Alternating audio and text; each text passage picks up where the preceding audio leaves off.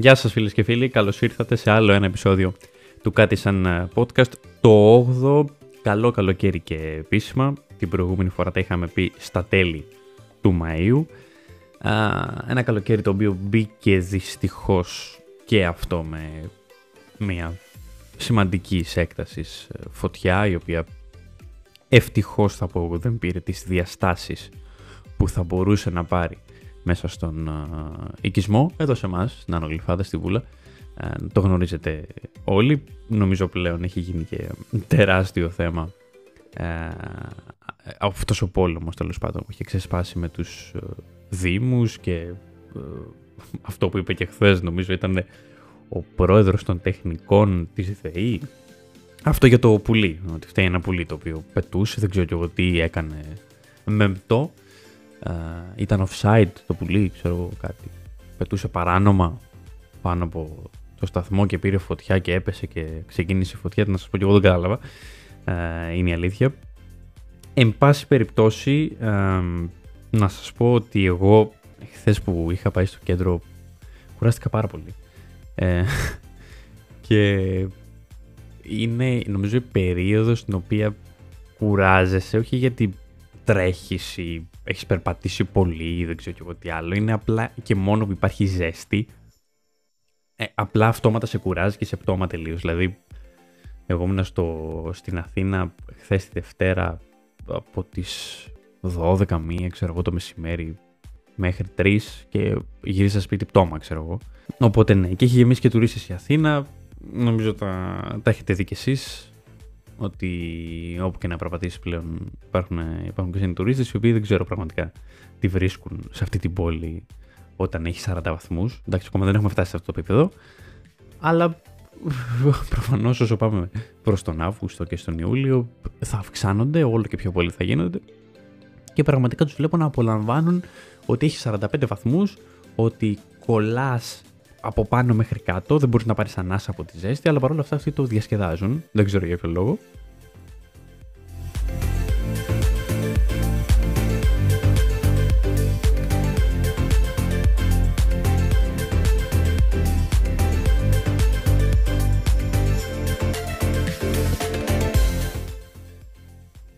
Αχταρμάς το πρώτο, τα πρώτα λεπτά από ό,τι καταλάβατε. Πώς φτάσαμε από τις φωτιές στου τους, τουρίστες και τη ζέστη. Τέλος πάντων. Ε, να το πιάσουμε από το πρώτο θέμα. Για τις φωτιές.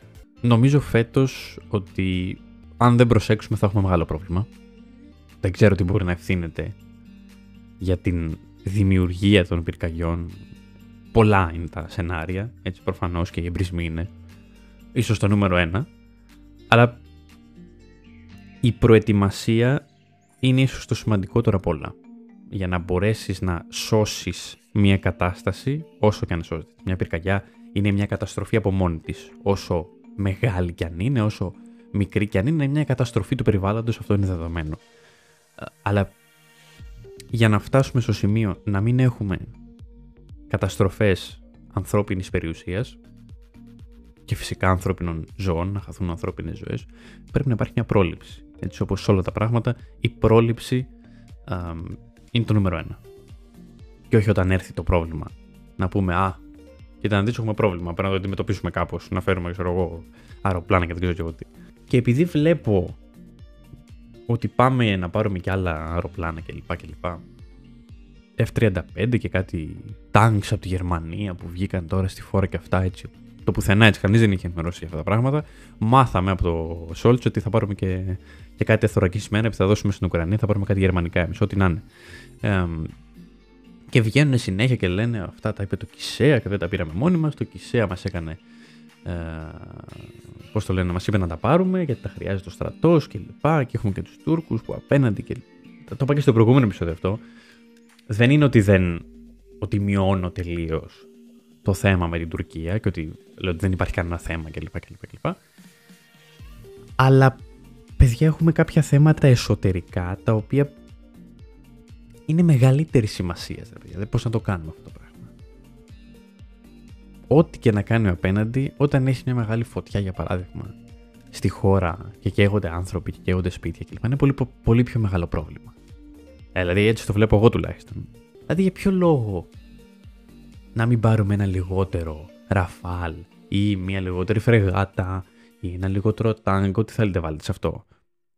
Και να πάρουμε δύο-τρία πυροσβεστικά αεροπλάνα, τα οποία αυτά που έχουμε είναι τελείως απαρχαιωμένα. Δηλαδή, μιλάμε τα Καναντέρ, είναι αρχαία αεροπλάνα. Είναι από το 70, ξέρω εγώ. Είναι αρχαία αεροπλάνα. Και, OK, okay, για τα Erickson, δεν βάζω τα Erickson στην κουβέντα και τα Erickson είναι ακόμα και σήμερα πολύ λίγα στον κόσμο και κορυφαία στο είδος τους δεν διαφωνώ καθόλου. Αυτό είναι πάρα πολύ καλό και πάρα πολύ θετικό.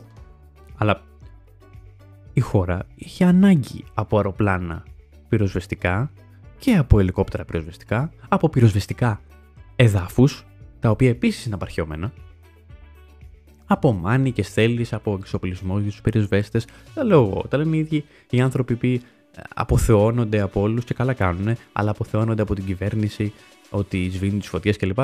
Η οποία κυβέρνηση ταυτόχρονα δεν τους παρέχει τα μέσα για να μπορούν να κάνουν τη σωστά τη δουλειά τους, η οποία η δουλειά τους πια είναι; Να σώσουν το περιβάλλον, να σώσουν τους συνανθρώπους τους.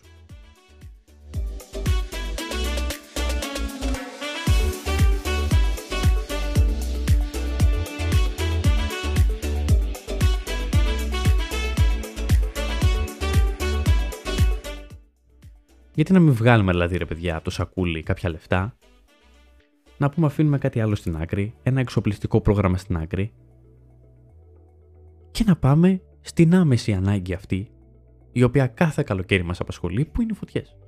Να πούμε θα δώσουμε λεφτά, να πάρουμε δύο πολύ καλά αεροπλάνα, καινούργια αεροπλάνα, χειρισμένα τέλος πάντων από άλλες χώρες τα οποία είναι ψύχρονα και παρέχουν μια μεγαλύτερη σε εισαγωγικά ασφάλεια.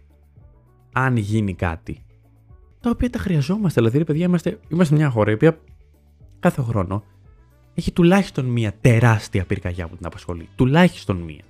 Και εκατοντάδες. Δηλαδή, την, το Σάββατο που έγινε η πυρκαγιά στην, στη Βούλα, η φωτιά στη Βούλα και στη, στη Γλυφάδα. Την Κυριακή που βγήκε ο Στυλιανίδης για να πει την μέρο κλπ. είπε ότι σε όλη την Ελλάδα το Σάββατο είχαμε 60 πυρκαγιές. Και ακόμα είναι Ιούνιος. Έχουμε ανάγκη από προγράμματα τα οποία θα ενισχύσουν την πυροσβεστική.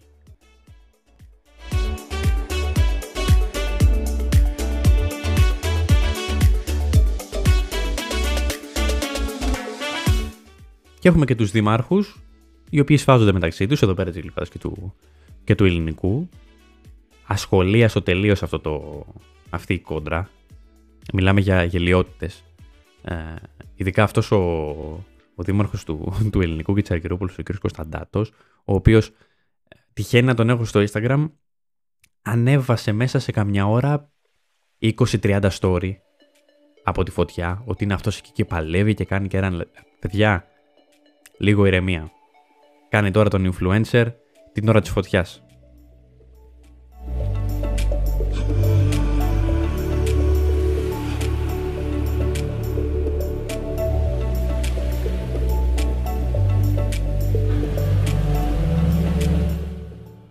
Αν ισχύουν όμως αυτά που λέει ο κύριος Κωνσταντάτος, ανεξάρτητα από την συμπεριφορά του, η οποία για μένα είναι τελείως λαθασμένη, να κάθεσαι να ανεβάσεις στο Instagram, να κάνεις τον influencer την ώρα της φωτιάς, αν ισχύουν αυτά που λέει ότι ο Δήμος Λιφάδας δεν έκανε την, την απαραίτητη αποψήλωση σε εκείνη την περιοχή, αυτό είναι μια σοβαρή καταγγελία, ας πούμε, η οποία πρέπει να ελεγχθεί και πρέπει να ελεγχθεί από όλους τους Δήμους. Υπάρχουν συνεχόμενα ρεπορτάζ από όλα τα κανάλια τα οποία αναδεικνύουν περιοχές, ολόκληρους δρόμους, ολόκληρες εκτάσεις γης, οι οποίες είναι γεμάτες με ξερά χόρτα, αφημένα από τους Δήμους και όταν πας στο Δήμαρχο σου λένε ναι, θα, θα, θα τα παίρναμε αύριο, μας προλάβατε μια μέρα πριν.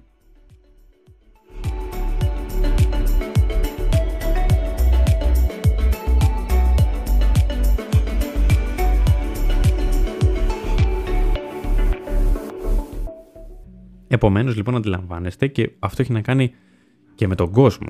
Δηλαδή και ένας άνθρωπος ο οποίος μένει σε μια περιοχή η οποία είναι, είναι επικίνδυνη, θα πρέπει και ο ίδιος να μεριμνήσει, να καθαρίσει την αυλή του πρώτα απ' όλα και να καθαρίσει και λίγο γύρω-γύρω, μπροστά από το οικόπεδο του, λίγο πίσω από το οικόπεδο.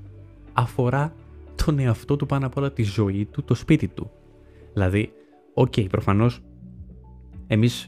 καλά κάνουμε και κάνουμε την κριτική μας στην πολιτεία, η οποία έχει ευθύνες, Αλλά όλοι από κάτω πρέπει και εμείς να συνεισφέρουμε με το δικό μας τρόπο, με τη δική μας μικρή προσπάθεια προκειμένου να μην γιγαντωθεί ένα πρόβλημα το οποίο ενδέχεται να προκύψει, που στην προκειμένη περίπτωση είναι η πυρκαγιά.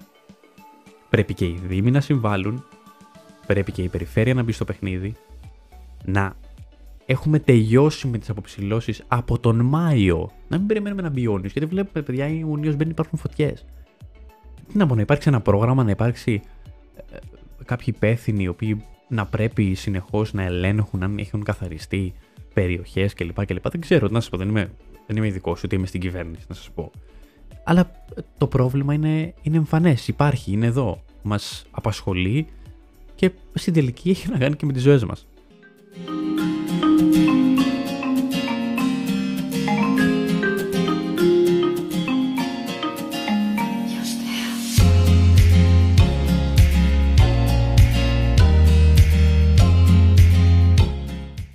Τέλος πάντων, φεύγω από τις φωτιές, τα αφήνω στην άκρη. Ελπίζω όλα αυτά να τελειώσουν κάποια στιγμή, να μην ασχοληθούμε άλλο το καλοκαίρι με κάτι τέτοιο, αν και μοιάζει πάρα πολύ δύσκολο. Αλλά μακάρι πραγματικά να είναι αυτές οι πυρκαγιές που θα προκύψουν, γιατί σίγουρα θα προκύψουν να είναι μικρής έκτασης, να μην χάσουμε ζωές, να μην θερνήσουμε ζωές, να μην χάσουμε περιουσίες. Αυτό νομίζω είναι αρκετά σημαντικό να τα καταφέρουμε αυτό το καλοκαίρι. Δεν τα έχουμε καταφέρει τα προηγούμενα χρόνια. Μακάρι τουλάχιστον να γίνει φέτος. Και πάμε παρακάτω. Α, παρένθεση εδώ να κάνω. Να πω ότι η πρώτη σεζόν του podcast, του Cat Sign Podcast, έχω στο μυαλό μου να ολοκληρωθεί στα τέλη του Ιούλη, όταν θα πάρω και εγώ λογικά την άδειά μου. Και καλώς εχόντων των πραγμάτων θα επιστρέψει α, το Σεπτέμβρη, αρχές Σεπτέμβρη, με τη νέα σεζόν, τηλεοπτική κλπ. κλπ. Να μπούμε στο, στο κλίμα κι εμείς. Καλώς εχόντων των πραγμάτων λοιπόν, τέλη Ιούλη θα γίνει ένα break και θα επιστρέψουμε τον Σεπτέμβρη.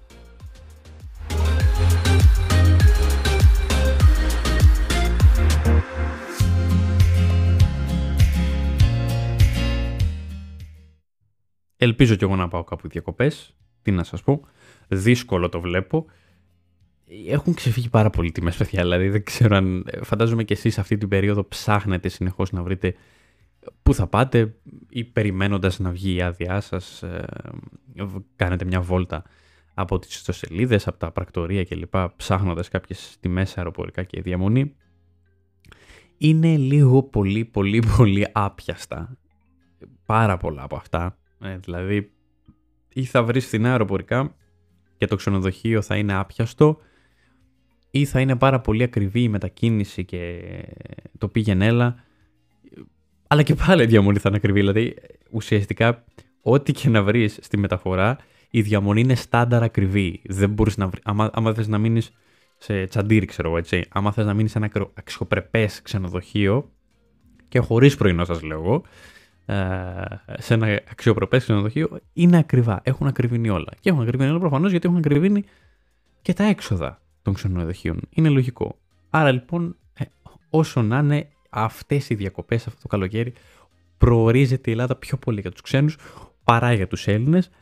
Αλλά τέλος πάντων, δηλαδή παράδειγμα, εγώ βρήκα Μύκονο και Σαντορίνη από Αθήνα αεροπορικά με 40-50 ευρώ πιανέλα, δηλαδή τσάπα.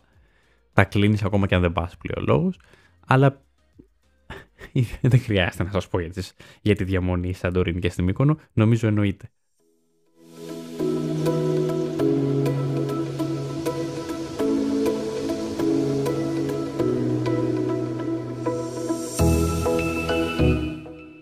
Τέλος πάντων, ας πούμε και λίγο για την εθνική μας ομάδα, μην, μην γκρινιάζουμε και, και συνέχεια. Ε, ωραία εθνική, παιδιά. Εμένα μου άρεσε. Ε, δείχνει ότι έχει μια ταυτότητα συγκεκριμένη. Ότι ε, καταρχάς, να το πάρουμε από την αρχή, οι παίκτες που αγωνίζονται στο γήπεδο παίζουν στη σωστή τους θέση. Αυτό είναι από μόνο του κάτι καλό, ας πούμε, γιατί τα προηγούμενα χρόνια στην εθνική βλέπαμε παίκτες οι οποίοι τι να πω, μόνο σε Center δεν είδαμε να, να παίζει center back. Αυτό το είδαμε. Ακόμα. Αλλά βγαίνει και από τους ίδιους τους παίκτες οι οποίοι λένε ότι υπάρχει ένα πάρα πολύ καλό κλίμα. Και ο ίδιος ο Μπακασέτας είπε ότι αυτή η εθνική είναι πάρα πολύ έτοιμη, είμαστε πάρα πολύ δεμένοι ε, μεταξύ μας με τον προπονητή. Φαίνεται ότι ο Πογέ τους έχει βάλει σε μια τάξη το ελέγχει απόλυτα. Υπάρχει πολύ πολύ καλή ψυχολογία. OK, okay, 0-1 με την ε, Βόρεια Ολλανδία, 0-1 με το Κόσοβο. Not bad θα πω εγώ. Με το Κόσοβο μπορούσε να βάλει και άλλα γκολ. Θα μπορούσε να, έχει, να το έχει δεχτεί και στο τέλος παρότι είχε μείνει και με 10 uh, το Κόσοβο, αλλά έχει ένα πολύ καλό τερματοφύλακα όπω είναι ο, ο Βλαχοδήμος. Προφανώς ξεχώρισε ο Μπακασέτα με δύο πολύ όμορφα γκολ, ειδικά το δεύτερο uh, με το Κόσοβο. Πάρα πολύ όμορφο γκολ. Και αυτός δείχνει ότι πλέον προσωπικά είναι σε μια εξαιρετική κατάσταση στην καριέρα του από τότε που έφυγε από την Ελλάδα και αυτός απελευθερώθηκε. Πήρε και το πρωτάθλημα με την ε, Trabzonspor στην Τουρκία και εκεί πρωταγωνίστησε και στην Ελλάδα πρωταγωνιστή πλέον. Να μην τη ματιάσουμε, είναι καλή η εθνική. Έχει ποιότητα σαν παίκτες. Έχει ποιότητα ατομική. Έχει παίκτες οι οποίοι αγωνίζονται στο κορυφαία, στα κορυφαία πρωταθλήματα, όπως παράδειγμα Τσιμίκας. Και προφανώς περιμένουμε να τη δούμε και στα παιχνίδια τώρα στο, στην Ελλάδα που παίζει στο, στο Βόλο με την Κύπρο. Και ξανά με τη Βόρεια Ολλανδία και με το Κόσοβο στα επόμενα παιχνίδια. Προφανώς θέλει δουλειά, είναι ακόμα πολύ νωρίς, όπω και τώρα ήρθε, είναι τα πρώτα παιχνίδια. Αλλά δείχνει το πράγμα να τσουλάει και αυτό είναι νομίζω πάρα πολύ θετικό.